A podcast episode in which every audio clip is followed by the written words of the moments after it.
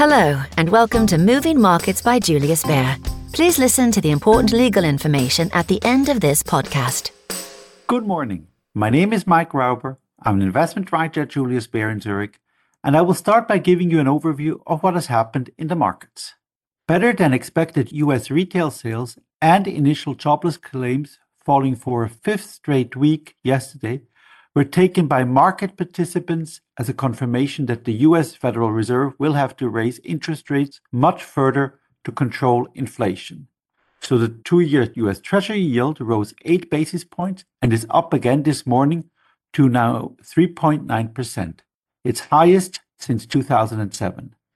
At the long end of the U.S. yield curve, Treasury yields also rose and mortgage rates in the U.S. climbed above 6% for the first time since 2008. So on the day, the S&P 500 was down 1.1% and closed just above 3,900 points, considered a key technical threshold. 9 of 11 major industry groups declined, led by energy and utilities. But banks, they rose on the prospects of higher rates. After the U.S. market closed, FedEx shares are down 16% after the company withdrew its earnings forecast on worsening business conditions, adding to concerns that the global economy will slow just as the U.S. Federal Reserve stays hawkish. This is also weighing on S&P 500 futures this morning, which are showing a drop of 0.7%. European equities cannot escape the bearish mood, and they are also expected to open lower. Shares in Asia are also lower. Mainland China shares are down 1.3%.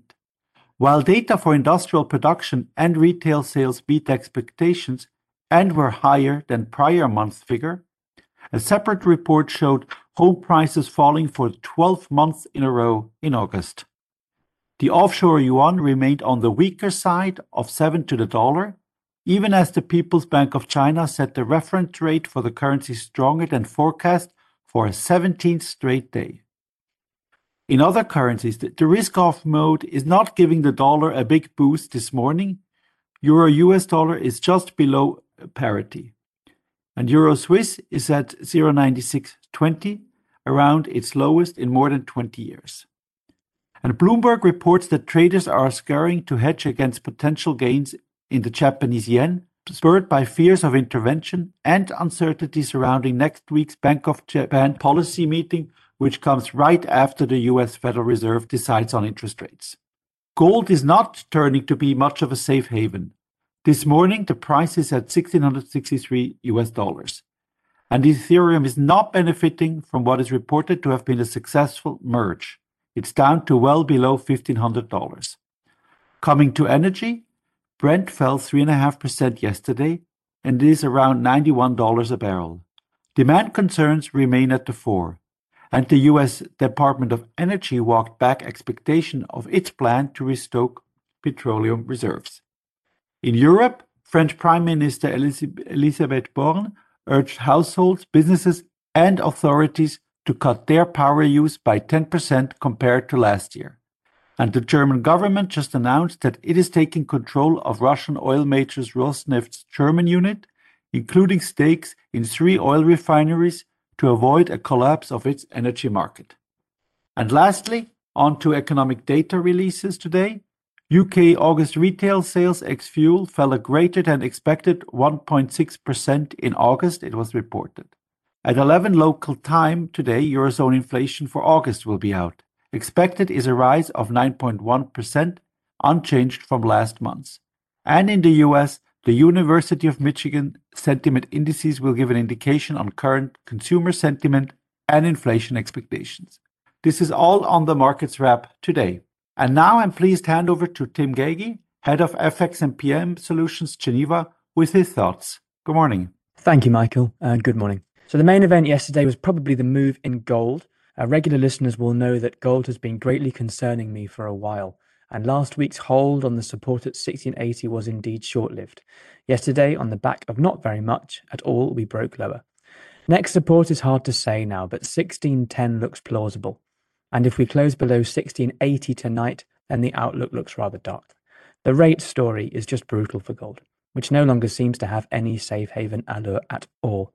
As I said about a month ago on this same podcast, I genuinely do not understand how a zero-yielding asset valued in dollars protects you against rising inflation when central banks are forced to raise rates. And for this reason, I still really do not see any upside in gold, and I continue to favor platinum, which is actually held more or less around 900 despite gold's sell-off. I still like reverse convertibles in dollars against platinum with a strike below 850. On the FX side, Eurodollar is stuck at parity while sterling underperforms. As we heard, disappointing UK retail sales this morning has taken euro sterling a bit higher again, up to 87.45 so far. I still think that when the Bank of England raise rates next week, we will see sterling recover some ground against the euro, although perhaps not against the dollar, depending on what the Fed does. I do believe that on a long-term basis, both euro and sterling are cheap here, but I would probably prefer to sell euro versus pounds rather than try and figure it out against the dollar, or look at a reverse convertible investing euros against pounds, where a strike at or even a bit above 88 gives a pretty decent coupon. I don't have a huge amount to say about next week's Fed meeting. They will hike 75 basis points, it seems, but that was my view anyway, even before the last week or so of data. I will say two things about central banks in general. One is, I think they will all have to hike more than what the market is expecting. Be prepared for that. The second is, central banks are not surgeons walking the tightrope of balancing inflation, recession, and unemployment with lasers and scalpels. They have very few tools at their disposal, and the tools they have are extremely blunt instruments. The idea that the Fed, just for example, this is true of any central bank, can fine-tune its way out of inflation, getting rates to just that perfect level, is just not the case.